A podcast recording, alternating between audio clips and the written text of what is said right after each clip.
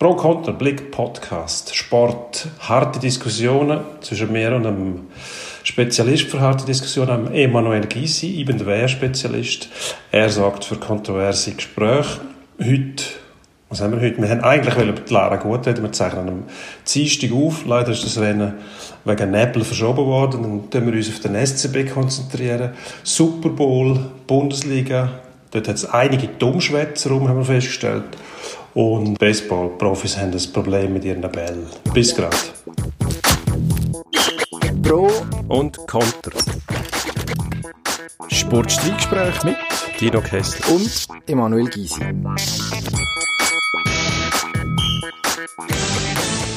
Da sind wir. Eine neue Woche und immer noch keine Weihe habe ich bekommen. Nachdem wir letzte Woche ausführlich davon geredet haben, was du Tolles machst, habe ich jetzt schon jeden Morgen ein bisschen darauf gehofft, dass ein Päckchen Weihen im Briefkasten auftaucht oder irgendein Kurier kommt und mir so eine feine Aprikosenweihe bringt. Ja, noch falsch gehofft, ohne, oder mindestens erfolglos gehofft.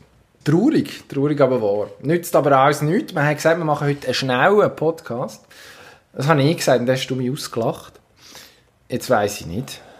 Wenn wir es wenigstens probieren, einen kurzen. Unbedingt. Angeblich haben die Leute im Homeoffice weniger Zeit zum Podcast zu hören, weil sie logischerweise nicht pendeln. Oder wenn sie pendeln, dann von der Küche in die Stube und ins Schlafzimmer und wieder zurück.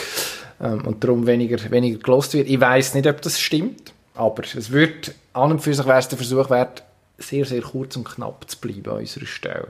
Probieren wir das und ja, steigen das knallhart ein, sofort.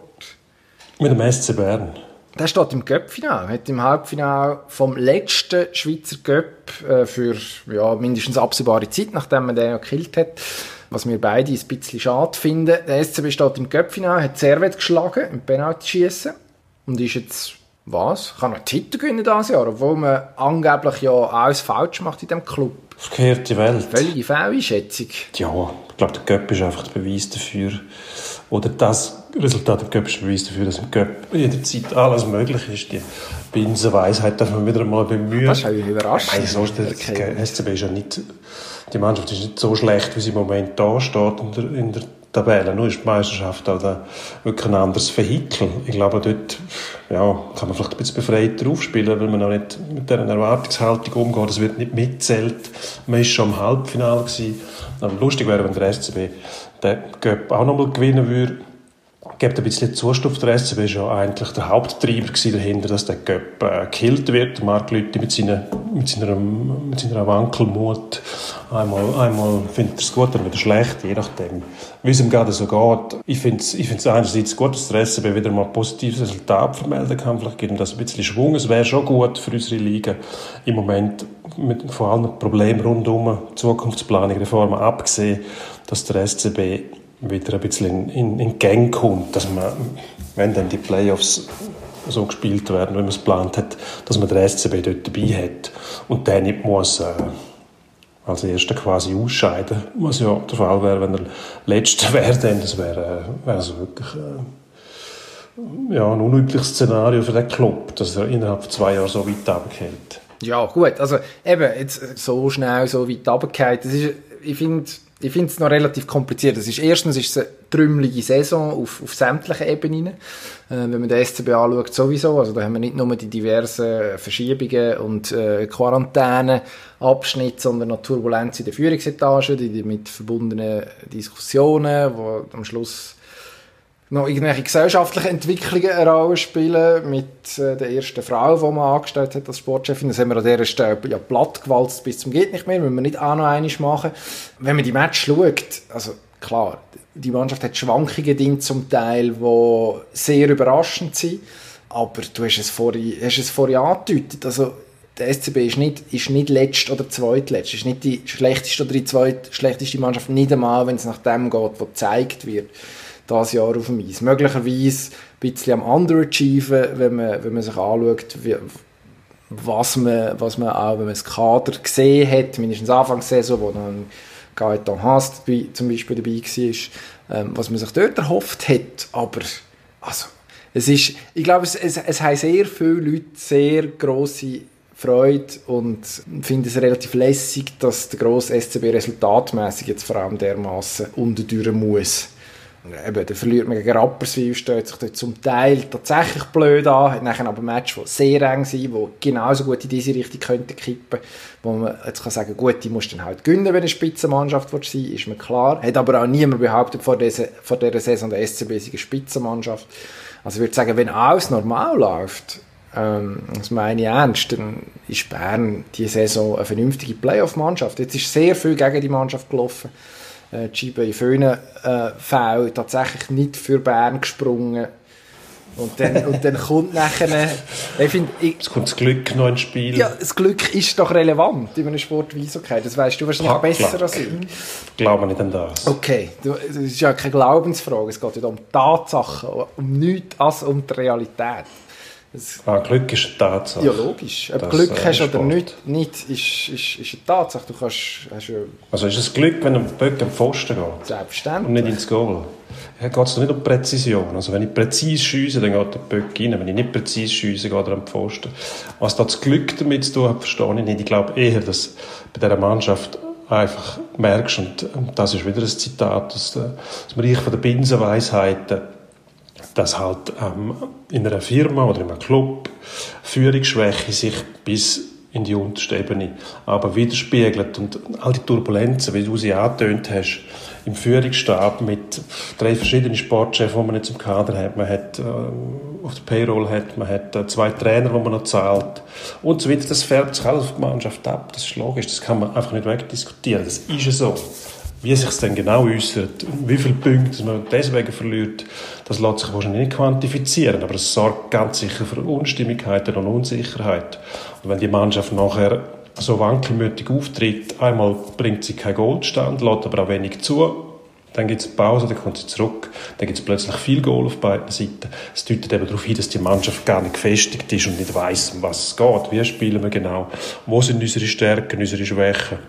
Und auch kein Trainer hat, der das offensichtlich kann äh, zementieren, dass man die Stärken und die Schwächen eben so einsetzt, dass sie einem zu Punkten verhelfen am Schluss. Und in einem Cup-Match ist es ganz etwas anderes, da ist vielleicht der Druck weg und die Befreiung taucht plötzlich auf. Es ist ja nur ein Match, wenn wir den verlieren, würde uns niemand etwas vorwerfen. Man war fast ein bisschen der Underdog gewesen, gegen das Game, das doch, sage jetzt mal, in der Meisterschaft recht erfolgreich, solid und attraktiv spielt. Ja, das war ja. man definitiv gewesen. Ich glaube, von dem hat man tatsächlich, ich glaube, da sind wir uns einig, da hat man de- definitiv profitiert. Selbstverständlich spielt Glück eine Chance, ob in den Pfosten bereichen oder nicht, weil ja nur bis zu einem gewissen Grad kann beeinflussen, wie zum Beispiel der Böck gumpet unmittelbar, bevor ihn bereichen, ob ich korrekt kann einschätzen kann, wie er rotiert, ob allenfalls der Goalie einen guten Tag hat oder nicht, der versucht dazwischen zu gehen, oder ob die Scheibe noch abgelenkt wird. Da gibt es ganz, ganz viele Variablen, die auf einem,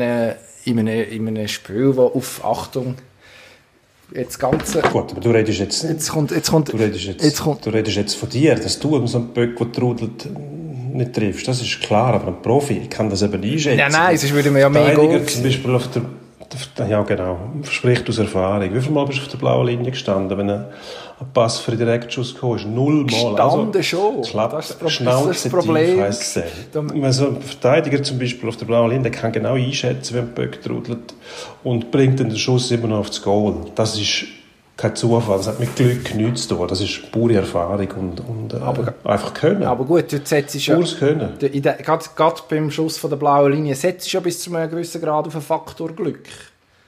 Weil die Wahrscheinlichkeit Nein, so klein ist, dass er von dort aus reingeht, dass du hoffst, dass noch einer dazwischen geht. Bei einem One-Timer-Slapshot geht es nicht um Glück, da geht es darum, dass die Scheibe auf das Goal geht. Wenn die Scheibe einfach auf das Goal geleitet wird mit einem Schlenzer, mögliche Ablenker. Heute geht es dann darum, dass man es möglichst geschickt macht und dann hängt es davon ab, wie gut sind die, die vor dem Goal stehen und dem Goal in die Sicht nehmen oder die Scheiben ablenken. Aber ich rede jetzt von einem Schuss, der soll ins Goal und nicht am Pfosten. Dann kann ein Verteidiger auf der blauen Linie ziemlich genau sagen, wo der Schuss hingeht. Der wird dann wahrscheinlich nie reingehen, außer er ist so hart und präzise geschossen und nach einem Querpass, dass der Goalie gar nicht mehr herkommt. Aber auch dort ist ja das Fenster für die Scheibe dermaßen klein, dass es eben ein Profi genau muss abschätzen muss. Lohnt sich das überhaupt oder nicht? Aber, aber mit Glück hat das nichts okay. zu tun. Das, da werden wir uns wahrscheinlich nicht einig, aber das ist Nein, wahnsinnig überraschend in einer Kontroverse.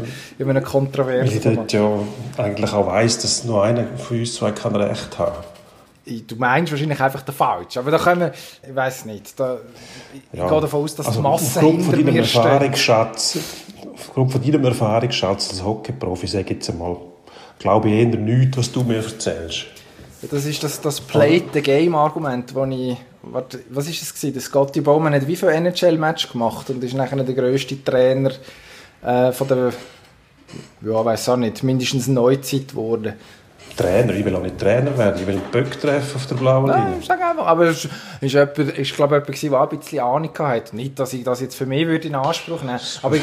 Machst du jetzt aber irgendwie drauf, oder? Das vergleichst du Äpfel mit Birnen. Äpfel mit, Äpfel mit Orangen, wenn schon. Wir sind ja im, im Reich von der nordamerikanischen schiefen Parabel. Aber ich würde, ich weiss nicht, das ist immer, ich finde es zumindest ein lustiges Totschlagargument, wenn man sagt, ja, ich habe gespielt und du nicht. Ja, gut. Ja, aber da geht es jetzt darum, bei einem, bei einem One-Timer abzuschätzen, wie ich die Scheibe treffe. Und da muss ich gar nicht prahlen damit, aber das, das habe ich gemacht. Also weiss ich doch, um was es geht und du offensichtlich nicht. Selbstverständlich. Also versuche ich einfach zu illustrieren, um was es dort geht. Wenn das pures Glück wäre, dann könnte es ja jeder.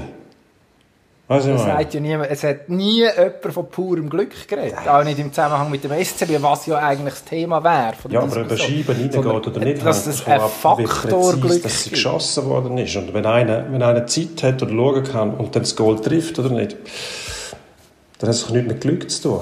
Das stimmt. Wenn er Zeit hat und kann schauen kann, dann absolut. Aber das ist ja im Profisport, das kann ich dir als langjähriger Profisport-Zuschauer sagen, häufig nicht der Fall, dass man so viel Zeit hat und kann schauen. Das Weil kann man so fast Zeit jeder. Wenn hat und kann schauen, dann kann es fast jeder. Also gut, der Erfahrungsschatz hat jeder, der zuschaut. Du bist nicht allein. Eben, siehst du. Eben, siehst du. Sag mal schnell, ist jetzt der S C B gut oder schlecht? Der S C B ist so gut, wenn er in der Tabelle da steht. Gut, dann sage ich, es ist besser. Ich sage, er müsste eigentlich etwa acht sein oder so. Plus, ja, was er müsste und was nicht, ist wieder etwas anderes. Das ist hypothetisch. Genau. Dann kann, das ist so gut wie das Resultat. Darum dann können wir meine Stärke insofern nicht irrelevant, weil es einfach irgendetwas widerspiegelt. Und das ist, wie viele Punkte man hat. Jetzt kann man die Punkte direkt anschauen, also Punkte pro Spiel. Und da sieht es beim S C B nicht gut aus, was nicht heisst, dass es nicht viel besser werden kann. Hat mit dem nichts zu tun. Vielleicht gibt der Göpp-Erfolg auch Auftrieb und man findet die Selbstsicherheit, die man zwischendurch verloren hat, die findet man wieder. Und dann äh, gehen die Böcke vielleicht auch rein, weil man dann mit mehr Selbstvertrauen schießt und nicht mehr nur auf das Glück angewiesen ist. Einen schönen Abschluss. So schön Einen schönen Abschluss von dem Thema Super Bowl. Apropos Glück. Ich weiss nicht, wie viel Glück dort im Spiel war. Ich weiss auch nicht, wie viel gesehen hast du davon? Was ich kann sagen kann, das Resultat. Äh, Tampa Bay gewinnt und beweist, dass ich keine Ahnung von American Football habe, mit einunddreissig zu neun gegen Kansas City. Tom Brady, das ist die grosse Schlagzeile, zum siebten Mal den Super Bowl gewonnen, ist damit erfolgreicher als jedes Team. Also es gibt kein N F L-Franchise, wo, wo, sieben, wo sieben Titel geholt hat. Das ist sozusagen seine eigene, seine eigene äh, Richtgrösse geworden, der Herr Brady, in der Nacht auf den Montag. Wie gross, aber dieser Frage müssen wir geschwind nachgehen, wie gross ist er denn jetzt? Ist er der grösste für immer? Footballtechnisch, ich glaube, sonst ist es nicht relevant. Footballtechnisch, ja, schön gesagt. Ja, ich, wenn, wer, soll's denn, wer soll denn das noch erreichen? Ich glaube, das ist, äh, wird äh, mindestens auf fünfzig Jahre ein Ziel sein, das sich einen Haufen stecken, aber keinen erreichen will.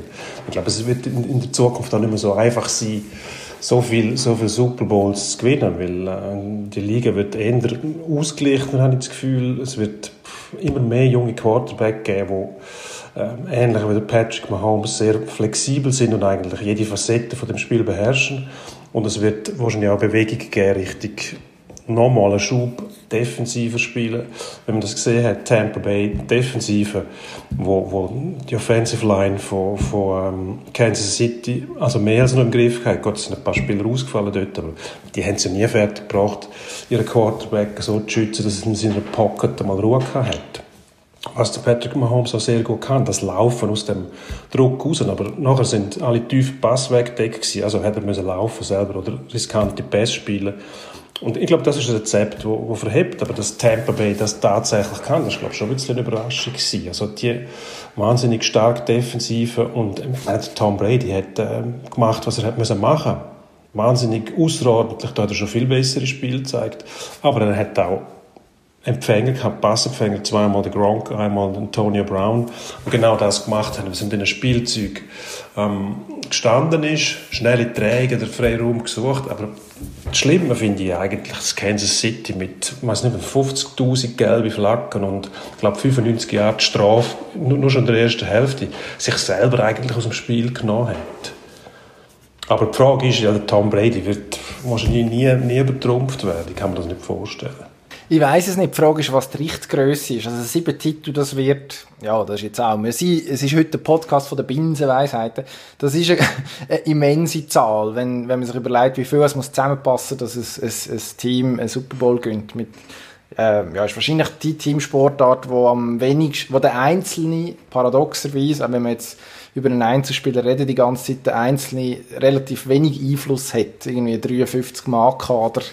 Äh, logischerweise ist der eine wichtiger als der andere und beim Brady ähm, kann man wahrscheinlich auch sagen, dass sein Einfluss grösser ist als der von anderen Quarterbacks, weil er einfach auch mit sich so eine Art, ja, es ist so doof, das, das Siegergehen zu bemühen, aber mindestens das Wissen darum, wie es funktioniert, mitgebracht hat und wahrscheinlich äh, eine andere Autorität hat als jemand, wo, keine Ahnung, als der James Winston, der der letzte Quarterback ist von Tampa Bay vorher, wo Ähm, ja, sehr talentiert war, aber offensichtlich die einzelnen Teile nicht so können zusammensetzen und vor allem nicht können sagen, du, ich habe das im Fall sechsmal schon erfolgreich gemacht, einen Super Bowl gewonnen. Ähm, ich glaube, das, glaub, das ist im Brady sein ganz grosser Einfluss gewesen, diese Saison. Also, die also da ist jetzt das, das Play the Game, das die Erfahrung, die er hat, das, die ist jetzt da plötzlich wichtiger Play als das Glück. The Big Game. Ja. Aber was ja. man darf sagen, was man darf sagen, Wankelmut über dem S C B. Überhaupt nicht. Was man darf sagen ist, das Glück, das Tampa Bay hatte, ist ja tatsächlich, dass die Offensive Line von Kansas City äh, Scherbenhaufen oder was auch immer, also wirklich ein Trümmerhaufen war mit drei Starter, die ausgefallen ist, dazu der Herr Fischer, der im, äh, im Halbfinale, im Conference Final raus ist. Ich hätte nie gedacht, dass es einen dermassen immensen Einfluss hat. Ich dachte, irgendeine Lösung findet man dann schon, um Mahomes genug Zeit zu geben. Wenn man das Spiel gesehen hat, hat man auch gesehen, also, es hat gar nicht viel gefehlt. Und es klingt jetzt vielleicht doof, bei einem Spiel, das äh, mit neun zu einunddreißig verloren geht und man nicht einen Touchdown stand bringt, das Kansas City. Aber es hat gar nicht viel gefehlt und das Ding wäre eng geworden. Also der Mahomes hat zum Teil Würfe gehabt. Ähm, ich weiss nicht, es, hat, es, hat so ein, es gibt ein Foto, wo er von einem Verteidiger mehr oder weniger schon geleitet ist und dann wirklich, also es ist körperlich, physisch gar nicht möglich, habe ich das Gefühl, äh, waagerecht zum, zum Spielfeld in der Luft liegt, den Pass noch wirft und dreißig Jahre weiter unten auf dem Feld in der Endzone bereicht sind Receiver am Helm, der aber einfach nicht parat ist, um den Ball zu fahren. Also wenn schon nur der gefangen wird, machst du aus, machst du aus nichts einen Touchdown. Es hat noch zwei, drei andere so Szenen gegeben. Ist eigentlich für mich auch so ein bisschen der Beleg gewesen, dass wenn einer, und das klingt jetzt vielleicht wirklich paradox, wenn einer die Chance hätte, Brady eines Tages abzulösen, dann ist es Gleichheit am Schluss der Mahomes. Weil jeder andere Quarterback hat in diesem Match, ich weiss es nicht, keine neun Punkte herbekommen. Mit diesen mit diesen Voraussetzungen. Aber wir müssen sagen, und ich glaube, da wäre vor allem ich gefordert, ein bisschen Asche auf äh, mein Haupt zu streuen, nie gedacht, dass es so deutlich rauskommt. Wirklich nicht. Also von dem her, Brady sicher der Grösste, das ist logisch, aber, aber ich, äh, ich weiss nicht, ich glaube nicht für immer. Ich glaube also, nicht für immer. Gut, aber das wird sich dann herausstellen. Das werden wir frühestens in wahrscheinlich zwanzig Jahren wissen, wenn wir dann noch aktiv sind als Podcaster und das und andere Sachen noch gibt, werden wir uns gerne wieder mit dem befassen, was ich einfach auch wichtig finde, wenn der Brady anschaust, der bringt eine wahnsinnige Aura mit sich. Ich glaube einfach, dass der ganze Mannschaft der kann besser machen kann. Natürlich hat der Mahomes die Ausstrahlung zum Teil auch, aber sie ist noch nicht so gefestigt. Und der Brady, hast du das Gefühl, wenn der mit dem Gronk kommt, da kann auch fast nichts schief gehen. Und tatsächlich werden da plötzlich Leute bekannt, die man vorher nie gehört hat, die einfach profitieren von dem Brady. Das ist ja richtig so. Das ist ja das, was die auszeichnet, mindestens mal im Mannschaftssport, dass die tatsächlich ihre Mitspieler besser machen. Und wenn es nur ist, dass die an etwas glauben, was sie sich vorher gar nicht getraut haben, daran zu glauben. Wenn der Brady sagt, macht euch keine Sorgen, ich bin da, es kann nichts schief gehen, dann nimmst du das dankbar auf. Das ist wie eine Ausrede. Was ist Es gibt nichts Besseres für einen Profisportler als eine Ausrede, die vor einem Ereignis parat liegt. Wenn du sagen kannst, ja gut, wenn wir es jetzt nicht schaffen, wir haben den Brady, dann ist der Brady die Schuld. Und der Brady weiss das. Und das macht er wirklich also meisterhaft. Das hat er perfektioniert bis zum Letzten mit seiner Ausstrahlung und mit seinem, mit seinem Verhalten. Und ähm, ich meine, in der Geschichte, wenn man, wenn man zurückschaut mit dem Deflategate und so weiter, das war jetzt nicht, wahrscheinlich nicht nur seine Idee gewesen. Da haben wir den Bill Belichick, der noch alle Tricks angewendet hat. Das passt irgendwie auch zusammen. Ich, das macht ja den Sport aus, auch dass man so ein Feindbild kreiert. Oder? Erfolg schafft nieder, wieder eine Binsenweisheit. Wenn man den Brady einerseits bewundert, andererseits baut er auch irgendwie das Frustpotenzial auf, wenn er so viel gewinnt. Und gleich will man dann schlussendlich, dass er den Rekord schafft oder nochmal einen Meilenstein schafft, weil es um das genau geht, weil man dann ja einen noch mehr auf den Sockel oder noch höher auf den Sockel stellen kann. Und ähm, ich muss ehrlich sagen, wir haben ja einfach müssen tippen, oder? Ich habe den Tampa Bay genommen, schlussendlich fast Konter gehört, weil ich den Brady weniger sympathisch finde als den Mahomes, muss ich ehrlich sagen. Der passt mir mit seinen Bewegungen und seinen Finten und mit seinen Möglichkeiten, die er hat, wie du gesagt hast, Pass spielen aus dem Handgelenk, die Snap-Pass und äh, die Löffel-Pass, das kann, der kann eigentlich alles. Das kann der Brady nicht mehr. Brady spielt sehr solid und ich glaube, die Ausstrahlung, die er mitbringt, die Aura, die ist das, was er im Moment noch ausmacht. Und wenn der sagt, ich bin noch lange nicht fertig, auweia, dann wird es noch schwieriger übrigens. Weil dann ist es dann sieben plus eins und dann möchte ich dann schauen. Also dann müsste ich dann nächstes Jahr wahrscheinlich Patrick Mahomes schon schauen, dass er ähm, zur rechten Zeit die ganze Mannschaft zur Verfügung hat, dass man dann im Fall der Brady schlagen kann. Weil das hat man jetzt gesehen. Der Support-Cast brauchst du gleich. Also auch der Mahomes kann nicht alles richten. Ja, also der Supporting-Cast ist beim Brady ja tatsächlich einer von, eine von der, von der wichtigen Teile gewesen. Wahrscheinlich auch schon bei der Überlegung, wo gehe ich hin. Also es sind, hat ja das Tampa Bay sich aussuchen und hat gefunden, mit dieser mit der Verteidigung macht das, macht das wahrscheinlich Sinn, das zu versuchen.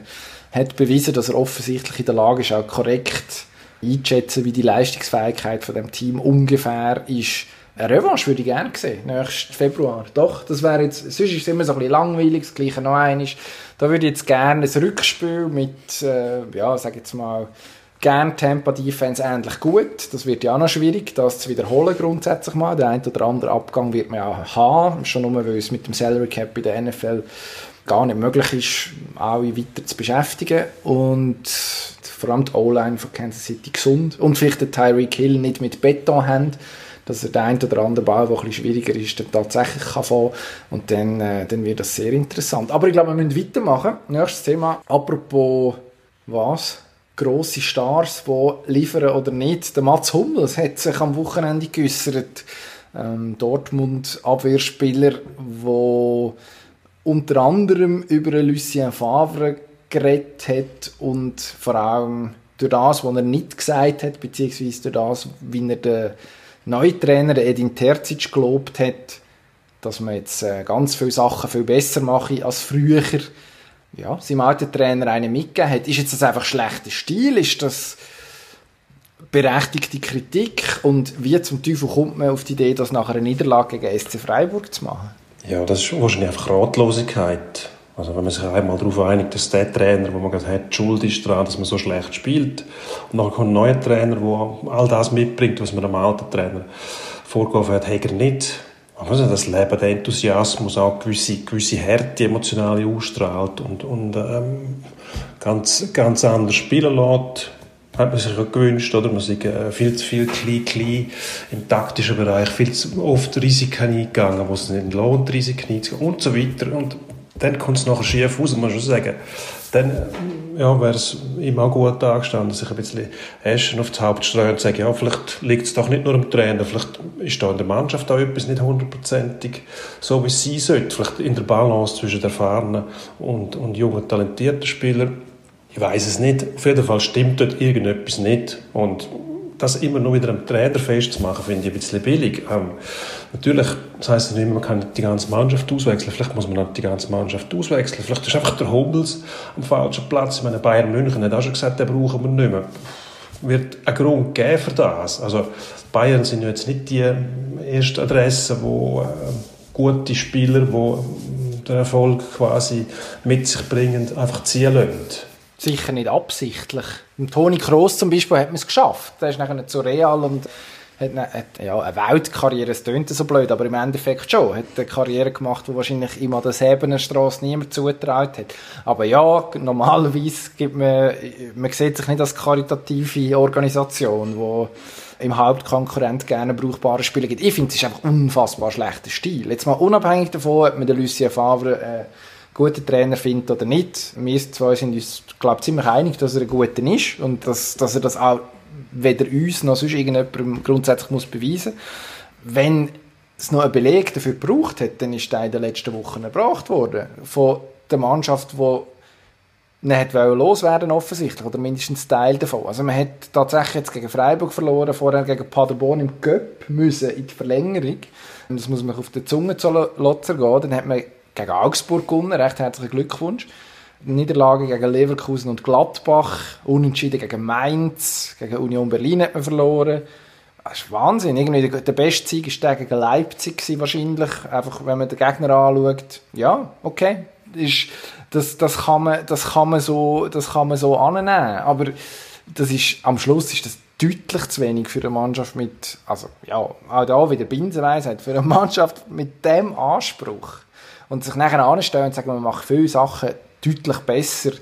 Ich weiss nicht, ob man das, ob man da irgendwie einfach nach dem Match in der Emotion und man, man hat das Bauchgefühl, das man gerne bestärkt hat, dann sagt man es einfach.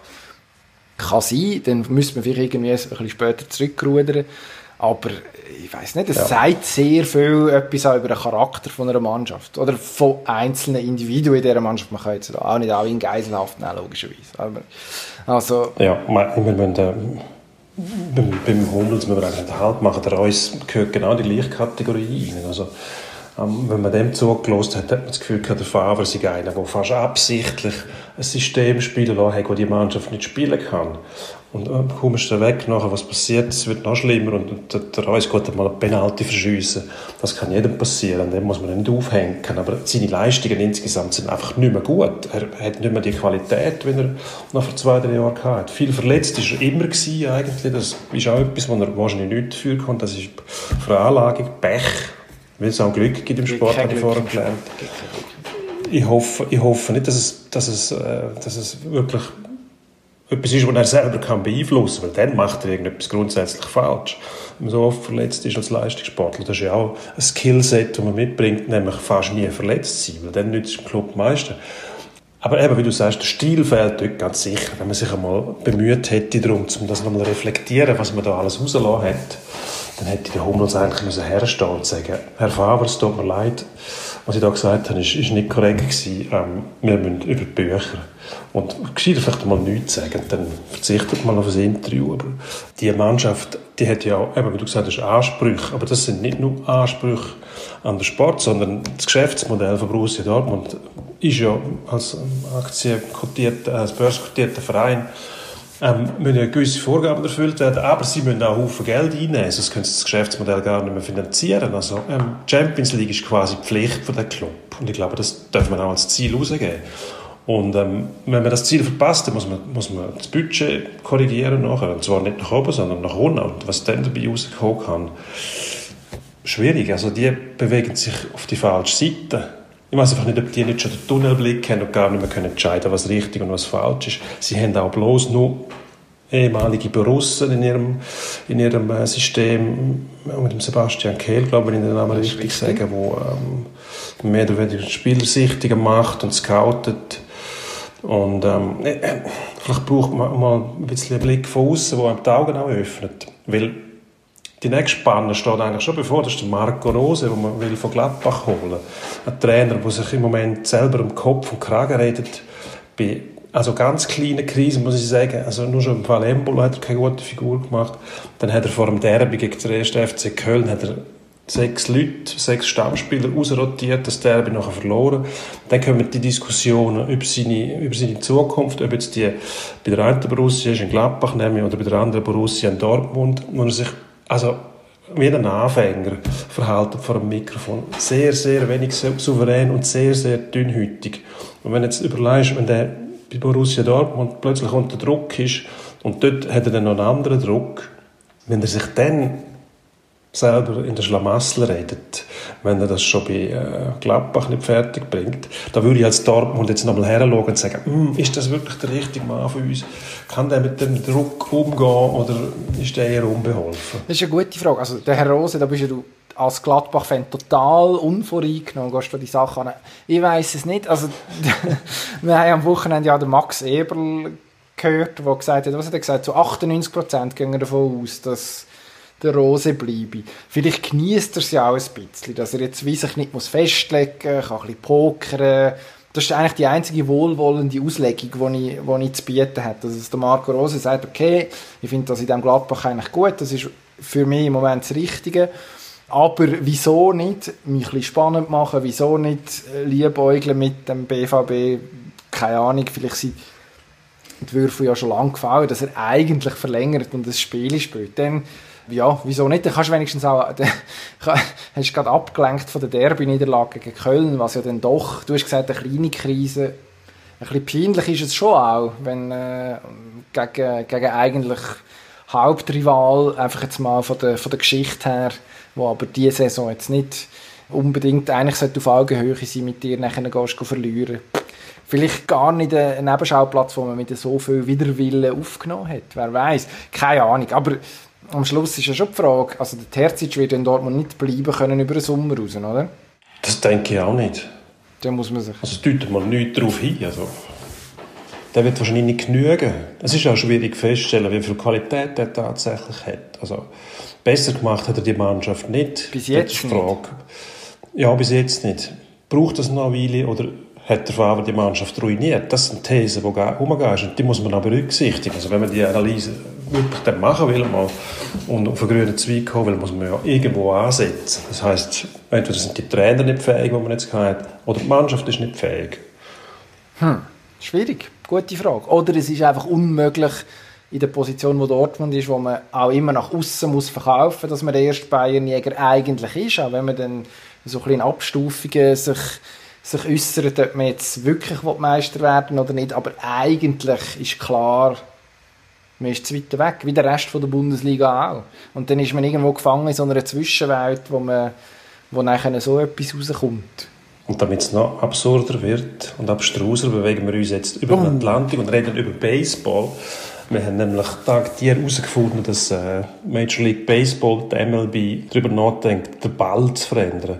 Der Baseball, der soll anders zusammengesetzt werden, dass er nämlich weniger weit pflückt. Das heisst, man will weniger Home Runs.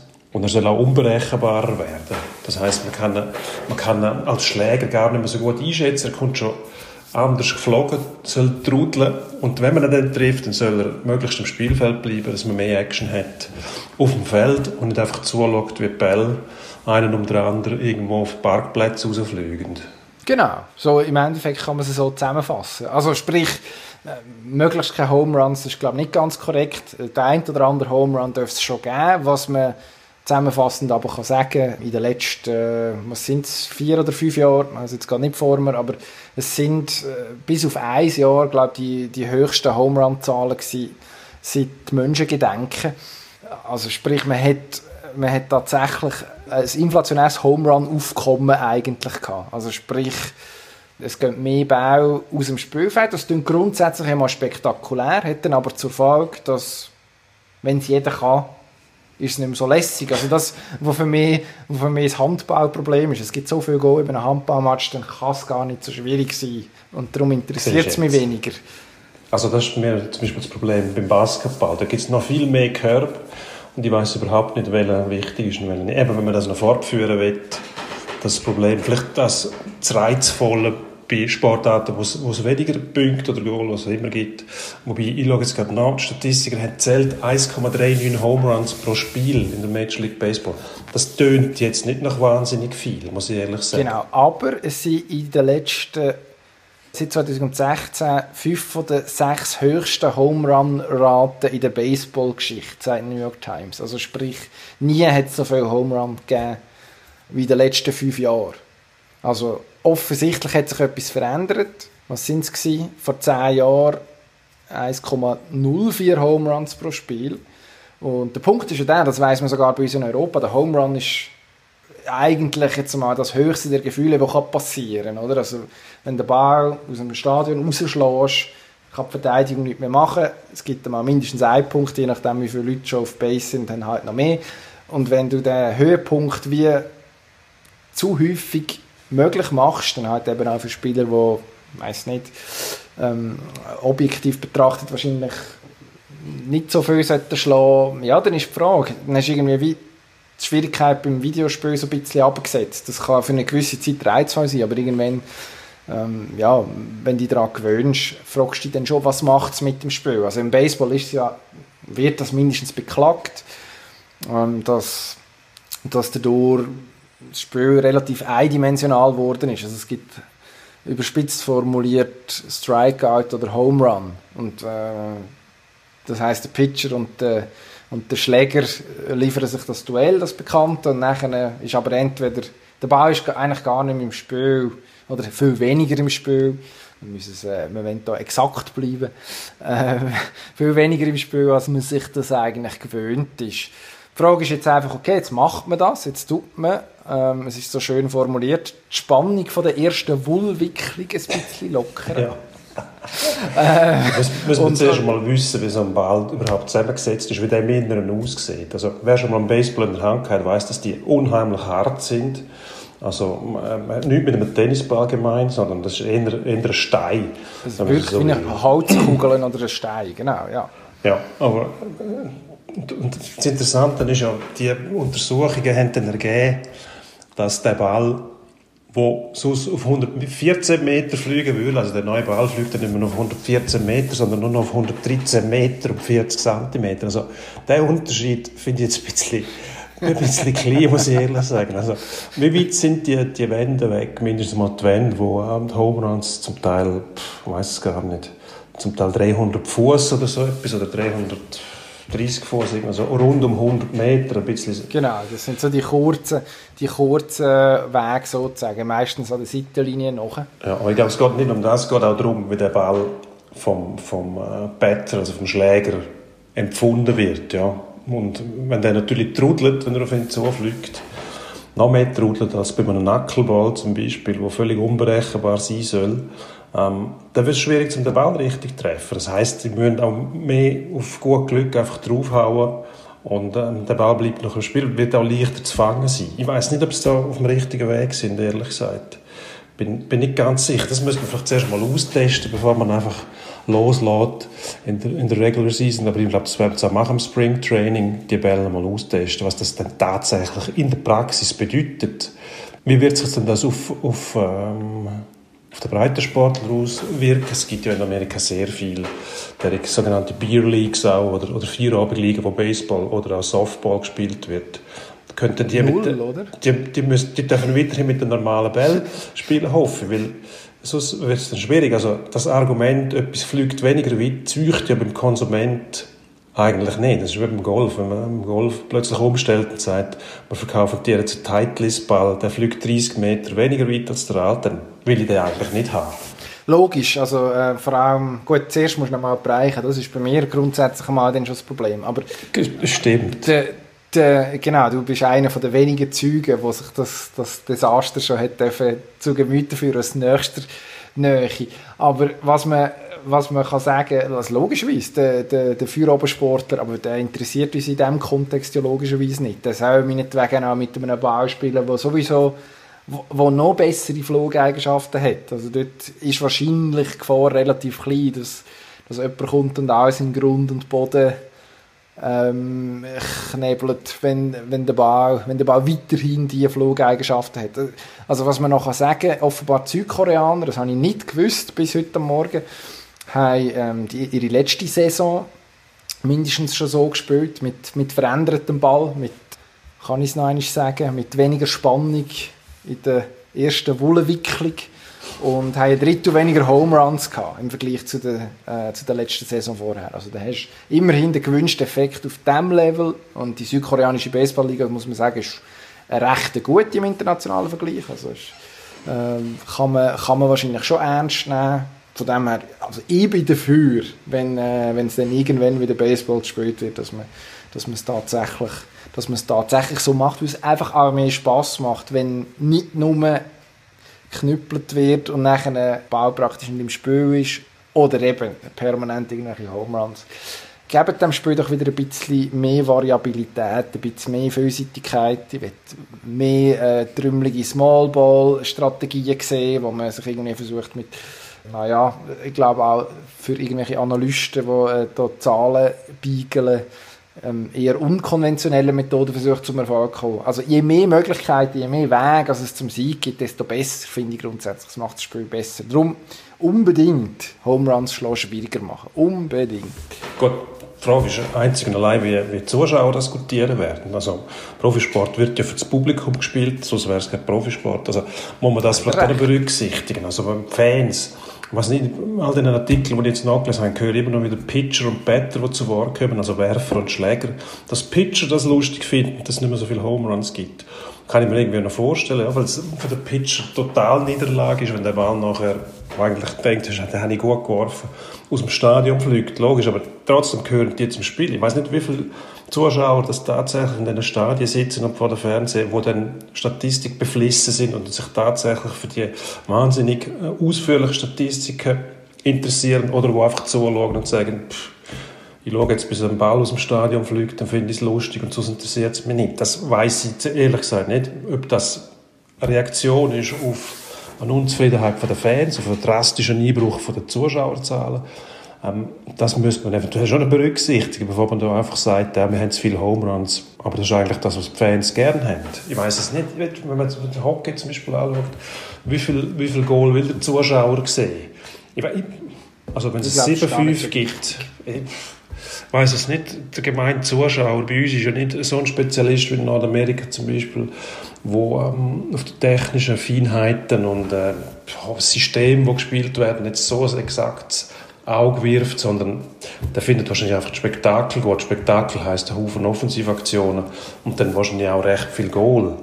Das ich weiss es gar beurteilen. Nicht. Ich wollte nicht ein spannendes Spiel am Schluss. Und Spannung und Anzahl Goal haben ja nicht, unbe- nicht zwingend etwas miteinander zu tun. Also logisch Nein. muss es eng sein. Ähm, genau. Also sprich, die beiden Mannschaften sollten auf einem vergleichbaren Level sein oder mindestens resultatmäßig sollte möglichst lang, möglichst viel möglich sein. Aber jetzt, also gerade im Hockey willst du dann auch, also der physische Aspekt, das ist, ich weiss nicht, ich habe das Gefühl, relativ viele Leute, die das erste Mal Hockey schauen, also ich weiss, bei mir als, als Kind ist das zum Beispiel wahnsinnig faszinierend gewesen, dass es einfach klopft und tätscht die ganze Zeit. Und klar gibt es Goal, aber ich weiss jetzt nicht, ich habe nicht das Gefühl, dass damals ist irgendwie das elf zu vier realistischer gewesen als jetzt, glaube ich. Ich würde jetzt aber nicht sagen, dass ich darum das Hockey von damals vermisse. Außer natürlich die und deine Slapshots von der blauen Linie, logisch, das versteht sich. Ja, wer vermisst die nicht? Also. Niemand, es gibt niemanden, niemand, niemand, der die nicht vermisst. Genau, absolut. Also ich glaube, ich glaub, am Schluss muss es spannend sein, also, sonst, sonst würden wir alle nur das beste Produkt wählen, also sprich nur Champions League Fußball schauen, nur N H L Hockey schauen, nur wahrscheinlich Premier League ähm, Fußball, wenn es um eine nationale Liga geht, und das passiert ja faktisch nicht, auch wenn das tendenziell die anerkanntesten Ligen sind, was das Niveau angeht. Gut, man muss also es spielen schon noch andere Faktoren heran. Baseball ist eh ein ganz spezieller Sport. Ich meine, lange Zeit hat Baseball auch ähm, gesellschaftlich, sozial eigentlich die U S A dominiert. Es gibt immer noch Haufen Ausdrücke im Sprachgebrauch, die vom Baseball kommen, Three Strikes und so weiter.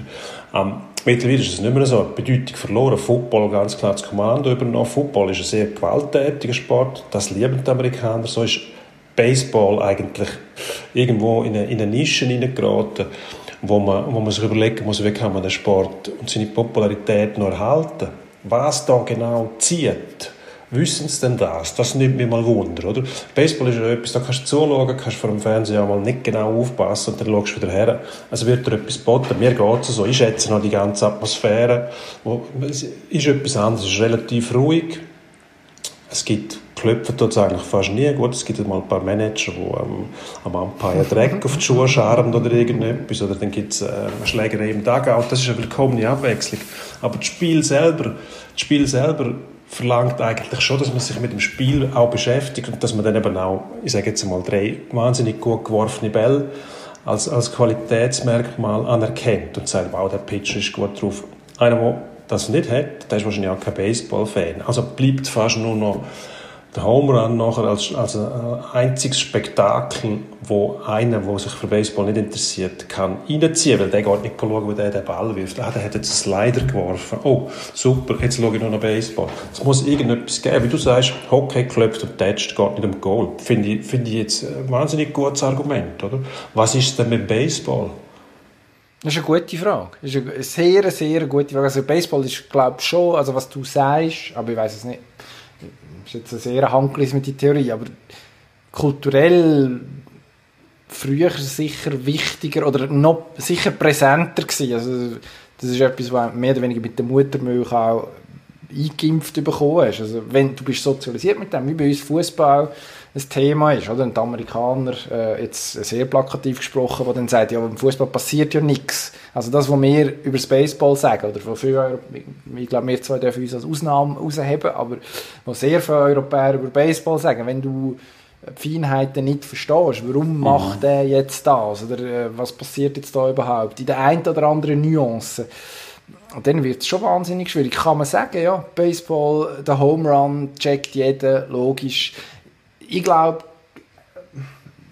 man, man kann darüber diskutieren. Ich glaube nicht, dass, ich glaube nicht, dass, es, dass der Home Run an und für sich in einer höheren Dichte, und ich glaube, die Fernseh-Einschaltquote reden etwa diese Sprache, also in den letzten Jahren hat man eher Mühe gehabt, obwohl man mehr Home Runs gehabt hat, ähm, gerade auch jüngere Zuschauer an sich zu binden und ähm, irgendwie diverse Zuschauergruppen, also Frauen, Äh, Afroamerikaner vor allem, Latinos, äh, sind dann zum Teil, gibt es ja sehr, sehr baseballverrückte Communities, die sicher dann auch wieder grundsätzlich ähm, in dieser Kultur auch gross geworden sind, in dieser Baseballkultur. Ich finde es wahnsinnig schwierig. Was ich mir würde wünschen, ist endlich, dass die Shot Clock eingeführt wird. Also, dass der Pitcher nur eine bestimmte Anzahl Sekunden Zeit hat, um den Ball endlich zu werfen. Dass man endlich davon wegkommt, nach siebenundzwanzig Mal irgendwie äh, den Kaugummi im Mund von links nach rechts und dann von rechts nach links schieben, bevor der nächste Ball geworfen wird. Das sind die elendlangen Spiele und sie werden immer länger statistisch. Ähm, ist das beleidigt, dass die endlich wieder ein bisschen, ich weiss nicht, man sollte versuchen, die zwei Stunden Marken anzupeilen, leicht drüber. Das ist wahrscheinlich völlig unrealistisch, aber das würde ich mir wünschen, für die für die Generation mit der kurzen Aufmerksamkeitsspanne. Das ist, glaube ich, ein weiteres Problem, das der Baseballsport hat. Er ist nicht an einer Zeit gebunden. Die Spiele können theoretisch endlos dauern. Also, es können Zusatz-Innings geben. Vielleicht zur Erklärung für die, die nicht so bewandert sind im Baseball, haben neun Innings. Das heisst, jede Mannschaft schlägt einmal und empfängt einmal. Und dann ist das Inning durch und das neunmal. Und wenn es unentschieden steht, dann wird weitergespielt. Es gibt Sudden Death, Overtime, mehr oder weniger, ähm, wenn man das so erklären will. Aber das ist nicht beschränkt. Also die Zeit, das Spiel könnte sieben Stunden gehen. Es gäbe keinen ja.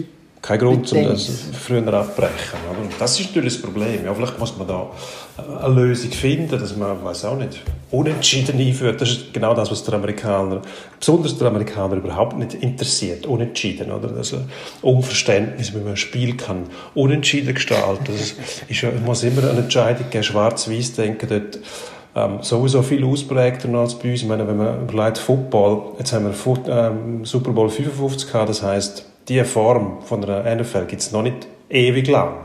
Football hat sich ja auch müssen bemühen und die Spielform herausfinden, die den Amerikanern am besten gepasst hat. Also die Downs sind dann eingeführt worden, der Quarterback, der erstens mal dafür passen, dann und so weiter, bis sich das so manifestiert hat, dass die Amerikaner gesagt haben, das ist das beste Spiel, das es gibt auf dieser Welt.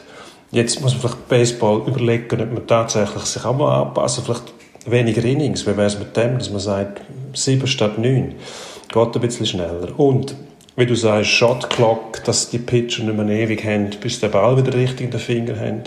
Irgendetwas muss passieren, da bin ich überzeugt. Weil das vertreibt die Welt heutzutage nicht mehr. Etwas, das ewig andauert und relativ wenig passiert aus Sicht des neutralen Zuschauers. Weil den brauchst du ja auch. Du willst ja immer mehr Zuschauer und nicht immer weniger. Also musst du neue Kunden gewinnen. Und das funktioniert auf diese Art und Weise, glaube ich, auch nicht mehr. Hm. Keine Ahnung. Ich glaube, wir müssen weitermachen, weil ich habe mal gesagt, es gibt vielleicht einen kurzen heute. Jetzt sind wir ja, gut. Ich habe gesagt, das ist ein giesischer Kalauer. Heute machen wir einen kurzen. Mein, mein Optimismus, wo ich möchte mir den nicht wegnehmen. Ich möchte gut. mir den nicht wegnehmen. Also, also jetzt wir kommen wir zu einem dunklen Thema. Wir machen es ganz kurz. Aber äh, in den letzten Tagen hat, ist in der Premier League der Schiedsrichter Mike Dean in die Schlagzeilen geraten, hat äh, mehrere rote Karten gegeben, die falsch waren, objektiv. Das ist nachher auch von der F A so bestätigt worden, dass es nicht unbedingt der richtige Entscheid war. Man hat Morddrohungen bekommen und nachher äh, ist bekannt worden in den letzten Tagen, ich glaube gestern oder ist es heute Morgen gewesen, ich weiss es nicht, ist auch wurscht, dass er am Wochenende das Spiel aussetzt. Weil... Ja, ist wahrscheinlich nicht lustig, Morddrohungen überzukommen. Irgendwie, nein, nicht lustig. Du musst Angst haben.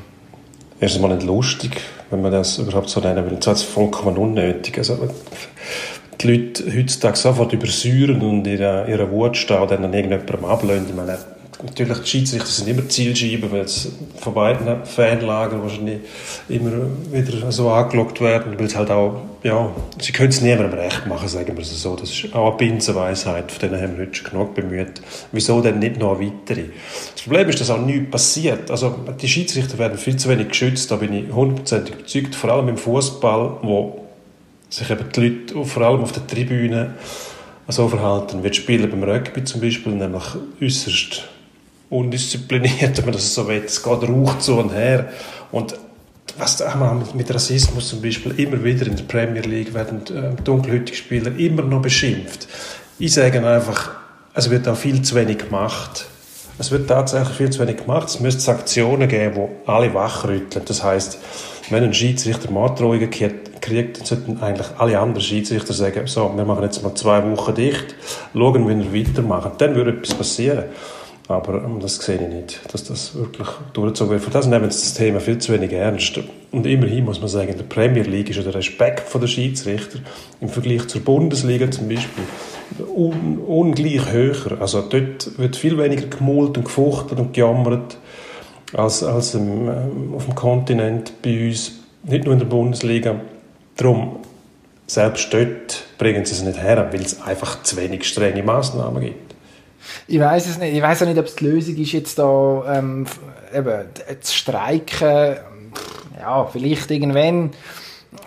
Ich, ich habe eher das Gefühl, man müsste jetzt wahrscheinlich sich von Seiten von, von der F A oder ich weiss nicht, ob sich da die UEFA muss einschalten, einen Weg finden, dass man die Schiedsrichter so schützt, dass... Also, am Schluss hat man ja den Dean offensichtlich hat man, hat man festgestellt, das sind zwei klare Fehlentscheidungen, die rote Karte gegen die eine gegen Herrn Susek von ähm, West Ham und die andere ist gegen Herr Bettnarek, gegen ja. Herr, ge, der Herr Bettnarek genau von Southampton gewesen.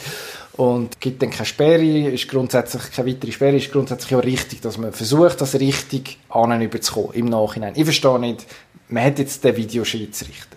Wieso hockt nicht einer, der ja sowieso schon vor dem Bildschirm hockt und das Spiel muss schauen und sieht, okay, es ist ein Fehlentscheid und nicht ein Entscheid, den man so oder so sieht, weil sonst musst du die rote Karte stützen und auch nachher sperren. Wieso schützt man den Schiedsrichter nicht, indem man dann sagt, okay, gut, schnell anpiepsen und sagen, schau das bitte nochmal genauer an oder darauf auf ihn einwirken, dass er, dass er den richtigen Entscheid trifft, dass man, dass man ihm dort die Entscheidungsgewalt irgendwo aus der Hand nimmt. Dass man, dass man sagt, gut, selbst wenn, wenn du es falsch siehst, auch nach dem zweiten anschauen, wir, wir, wir müssen ja am Schluss nachher sanktionieren. Wir sagen, wie sanktioniert wird. Und wenn man am, ja. wenn man am Montag nachher in den Rücken fällt, sozusagen, wieso der Entscheid nicht am Wochenende schon richtig fällt? Das geht, das geht mir nicht ganz in den Kopf. Also das Gefühl, aber da lässt man die Schiedsrichter schon allein. Aber dort haben wir irgendetwas verwechselt in der Kausalkette. Also mindestens im einen Fall ist schon erst vom, von der Kellerrassel vom V R äh, darauf aufmerksam gemacht worden, dass da etwas rum war. Ich glaube, der Ellbogenschlag ja. vom einen, der nachher völlig missinterpretiert worden ist. Also hat er gar nichts gesehen. Er ist vom, vom, vom äh, V R ist aufmerksam gemacht worden, gar mal geschaut und dann hat er einen Fehlentscheid getroffen. Also da, ja, was willst du denn da noch sagen? Wenn der, wenn der im Keller das schon falsch sieht, dann kann er ja nicht mehr, nicht mehr helfen und kann er nicht mehr korrigieren nachher. Das, das ist eben, ja nicht möglich, aber das, den, eben da bringt man sich zunehmend in Bredouille, auch mit dem, mit dem V A R zum Teil, weil man auch nicht, man sieht ja nachher nicht, wie die das anschauen. Und dann, wenn man auf die Idee, wenn man zuschauen könnte, wie kommen jetzt die auf die Idee, dass die da eine Absicht, eine Tätlichkeit sehen, dann könnte man das vielleicht nachvollziehen und diesen Leuten auch helfen. Aber da erfahre ich als Zuschauer noch, irgendeiner hat gesagt, das war ein absichtlicher Ellbogenschlag, geh mal schauen.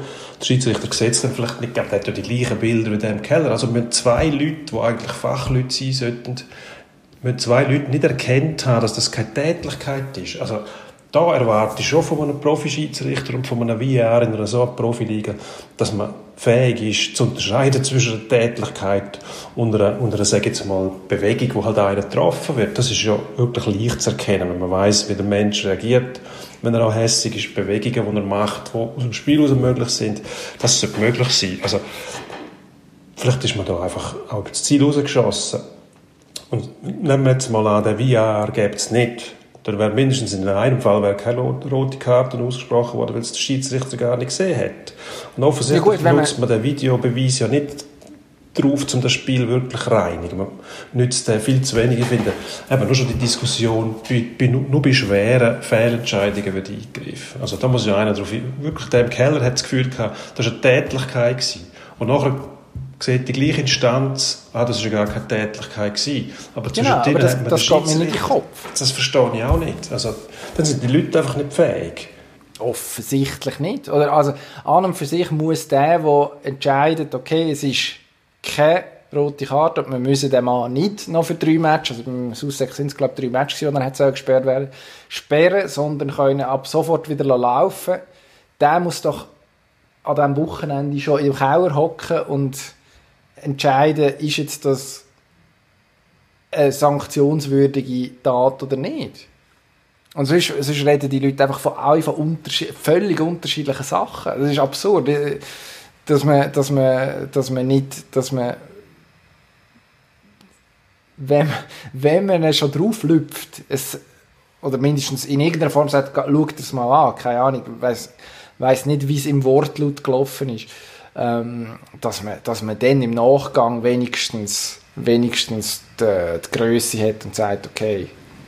Hey, ich sage, das ist wir, ganz wir, wir müssen, ja, ich weiss es nicht. Ich finde find die ganzen Video-Reviews inzwischen so heikel und, und sehr schwierig zu interpretieren. Im Hockey hat man den Schritt zurück gemacht. Man hat zum Beispiel bei uns mindestens die, die Offside-Challenge, das ist nicht mehr, glaube ich, oder nicht mehr in dem Ausmaß. In der N H L hat man auch, weiß ich was, drei D-Raum. Das macht das Ganze so kompliziert. Die Akzeptanz für Fehler, die muss einfach rum sein. Da sind, bin ich immer noch der Meinung, es wäre einfacher, wenn der Schiedsrichter einfach Tatsachenentscheid getroffen hat und falsch gelegen ist. Heftiger war Kritik früher nicht gewesen. Also man auch, ich glaube, das macht die Leute noch hässiger, vor allem im Fußball, wenn sie dann einen Videoassistent haben, der das auch nicht sieht. Da fragst du ja nachher, ja, sind denn da nur Armleuchter am Werk? Irgendeiner ja, muss es doch sehen. Und dann hast du noch das Hands, wo eh nicht mehr weiss, was ist jetzt Hands und was nicht. Ich würde sagen, einfach das Wichtigste ist, dass man, dass man den Linienrichter hat, der entscheidet, ob es Goal ist oder nicht. Dort siehst du ganz klar, der Ball ist hinter der Linie oder ist eben nicht ganz klar hinter der Linie. Da ist keine ähm, ähm, Grauzone mehr rum.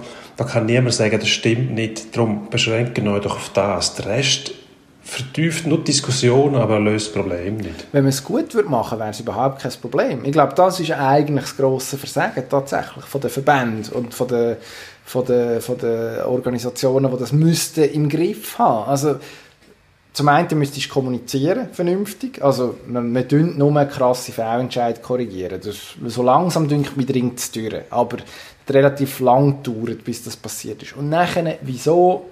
Ähm, und äh, im Schweizer Eishockey, das weißt du noch besser als ich, äh, macht man das ja diese Saison zum Beispiel. Da kann man reinhören, wenn ein Video-Review ist. Kann man in den meisten Fällen, ich glaube, die Schiedsrichter dürfen selber entscheiden, ob, ob der Zuschauer hören oder nicht am Fernsehen, aber kann man denen zuhören, was sie besprechen, während dem, was sie die Bilder noch einmal anschauen. Das ist wahnsinnig wertvoll, dass man nachher klar mhm. ist, warum haben die jetzt so entschieden, auf welche Sachen haben sie geschaut, wo sie sich nicht sicher waren.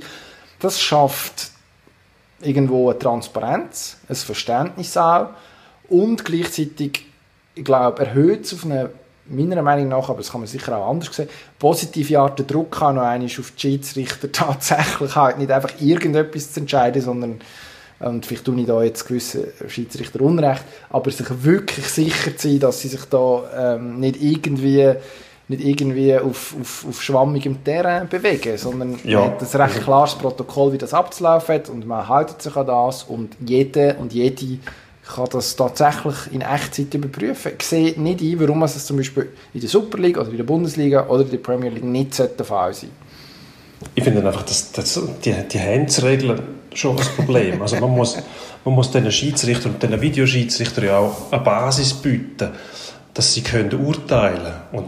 Eben, wenn Hands, früher hat es geheißen, angeschossen. Heute ist es Hands, wenn einer von einem Meter vollspannend Hand kriegt, ist es Hands. Ungeachtet davon, die Bewegung von dem, die Hand darf nie sein. Ja, das ist doch Wahnsinn. Dann muss man doch einfach sagen, entweder alles, was Hand ist, wird sofort abpfiffen, egal wie, wo, warum, oder nichts wird abpfiffen. Aber die Grauzone, die die geschaffen haben, die ist, meine, wir haben ja schon im Hockey, die Goalie-Behinderung zum Beispiel ist sehr komplex, was da zuerst kommt und ist das gewollt oder hat der Goalie noch mitgeholfen und so weiter. Da schaffst da schaffst du einfach nur Probleme. Und beim Hands im Fußball, finde ich, da hat man es immer weiter getrieben. Man bemüht sich immer mehr darum, klare Lösungen zu finden, aber es wird immer schlimmer. Also, dann hast du noch die eine Liga, in der Premier League ist es noch ein bisschen anders als in der Bundesliga. Also, warum schafft man sich so viele Probleme? Früher hast du einfach gesagt, ja gut, hat es Glück gehabt, hat es nicht gesehen. Nachher ist der blöde Thierry Henry gekommen, gegen Irland, glaube ich, im W M-Qualifikationsspiel, und hat den Ball also so, also so mit der Hand einfach ins Handball, oder?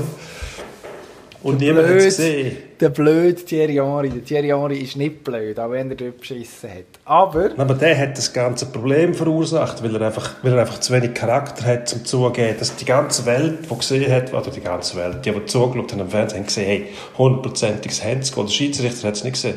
Genauso wie der blöde Maradona. Ja, ich wollte sagen, das war, glaube ich, das Original gewesen. Maradona ja, aber der ist wenigstens noch irgendwie raffiniert vorgegangen. Obwohl jeder weiss, dass der Gartenzwerg nicht höher springen kann als Peter Shilton. Aber der Henry war so plump und hat es der ganzen Welt gezeigt. Der Ball wäre nicht durch. Da steht er, nachher jubelt er noch. Dort hat es ja angefangen. Was ist Hands und was nicht? Was ist Hands und was nicht? Was ich kann sagen ist, wir müssen schleunigst weitermachen, weil äh, erstens brauchen wir nächste Woche auch noch etwas zum Schwätzen und zweitens, irgendein ist auch gut, glaube ich. Endspurt, schnell. Machen wir schnell. Endspurt, ja. Endspurt. Also, Bayern München.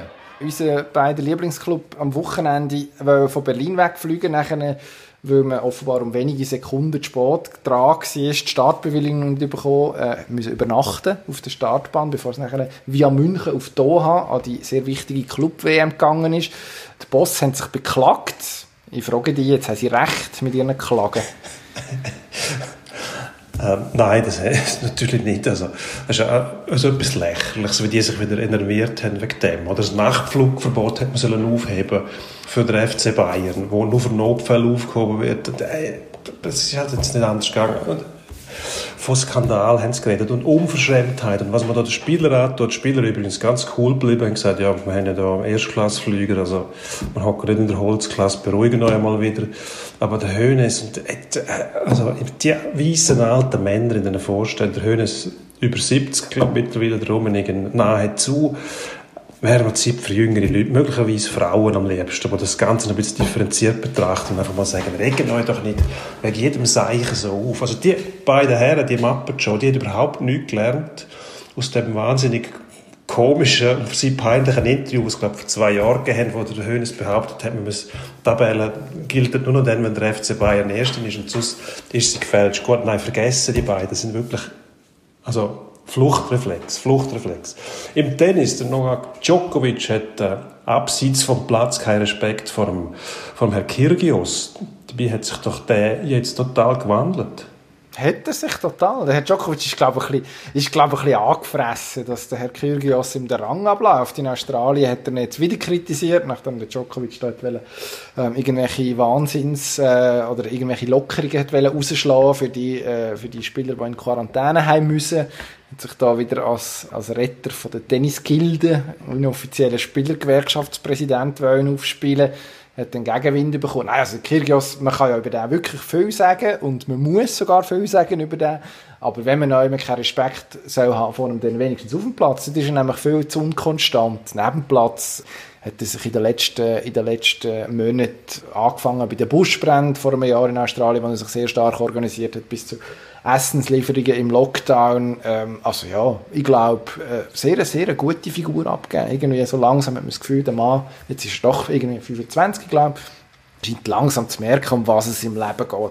An der W M, an der Ski-W M geht es auch um einiges, vor allem um Goldmedaillen, einfach noch nicht bis jetzt. Vorher haben wir darauf gewartet, dass Lara Gut fahrt im Super-G, dann haben sie gefunden, es hat doch zu viel Nebel. Jetzt müssen wir weiter warten, bis es losgeht. Zum Zeitpunkt von der Aufnahme, auf welches W M-Rennen fieberst du am meisten an?